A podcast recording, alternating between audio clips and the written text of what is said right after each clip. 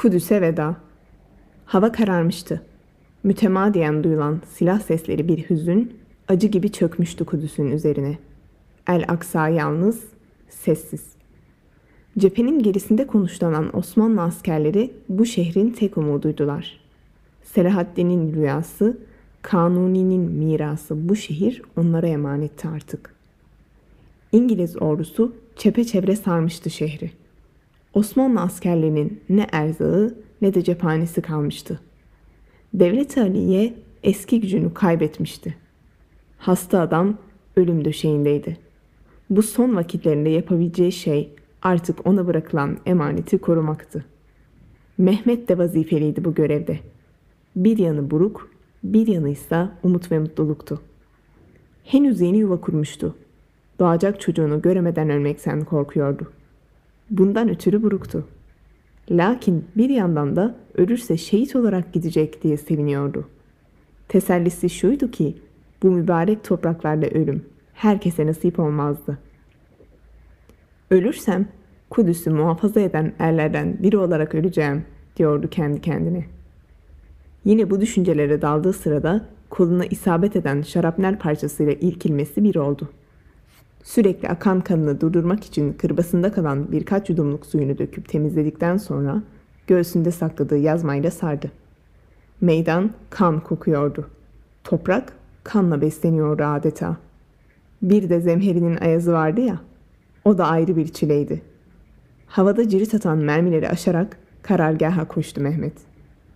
Komutanım, asker çok zor durumda. Ne erzağımız kaldı ne de cephanemiz. Bu gidişle şehri kaybedeceğiz. Evladım, İstanbul'dan aldığım telgrafta destek gönderileceği yazıyor. Fakat bu desteğin gelmesi haftalar alır. Şu anda da bize kalan müdafamızı kanımızın son damlasına kadar devam ettirmektir. Ucunda bu şehri kaybetmek de olsa devletimize yakışır bir şekilde bu yola başımızı koyarak kaybetmiş oluruz. Biz buradan elimize eteğimizi çekersek kıyamete kadar burada kan durmaz.'' Günler, geceler böylece gelip geçti. İstanbul'dan gelecek olan destek yetişemedi. Ordu sıkıntılı günler geçirmeye devam ediyordu. Erzakları tamamen tükenmiş ve binlerce şehit vermişlerdi. Kudüs, El Aksa tüm mahzunluğuyla bakıyordu Zeytin Dağı'na.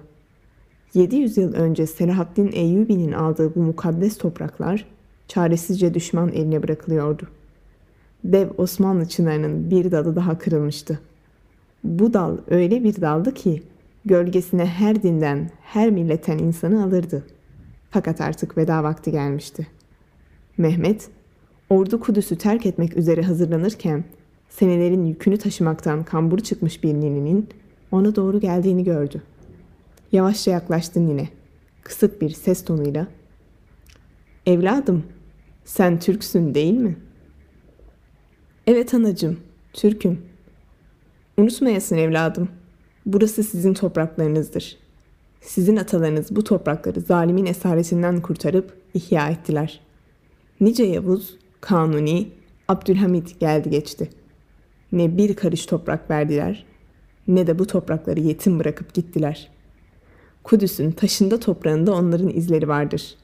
Bu şehir ayakta rahat duruyorsa sizin atalarınız sayesindedir.'' Bilin ki burası sizin de evinizdir. Sakın ola Kudüs'ü unutmayın. Kalbinizden söküp atmayın. Senelerce Osmanlı idaresinde huzur içinde yaşadım. Ömrümün geri kalan kısmında da İngiliz hakimiyetinde olan bir Kudüs'te yaşamak varmış kaderdi. Osmanlı'nın, Kudüs'ün kaderi böyle çizildi şimdi belki. Lakin gün gelir devran döner. Osmanlı olmasa da torunları gelir bu şehre sahip çıkar.''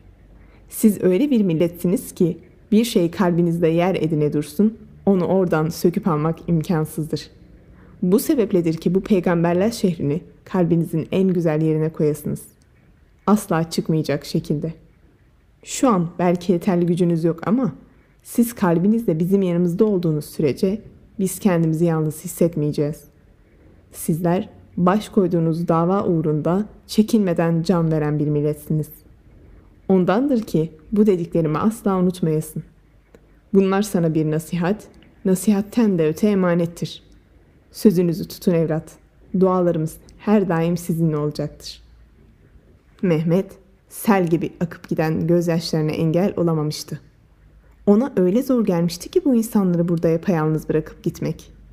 Kader buydu ya, elinden başka bir şey gelmiyordu. Elleriyle ninenin kollarını güvenle sıktı ve Kudüs'e umut olacak şu sözleri söyledi. Sen merak etmeyesin anam. Senin de dediğin gibi biz burayı kalbimize bir kere koyarsak kimse onu oradan söküp alamaz. Sözün sözümüz, emanetin emanetimizdir. Türk milleti var olduğu sürece kalbi Kudüs için atacaktır. Kudüs İslam'ındır ve her daim İslam'ın kalacaktır. Biz buranın son bekçileriyiz. Fakat gün gelecek bu mukaddes toprakların bekçisi olmak için tekrar geleceğiz. Bu da sana Hüsrevoğlu Mehmet'in sözüdür.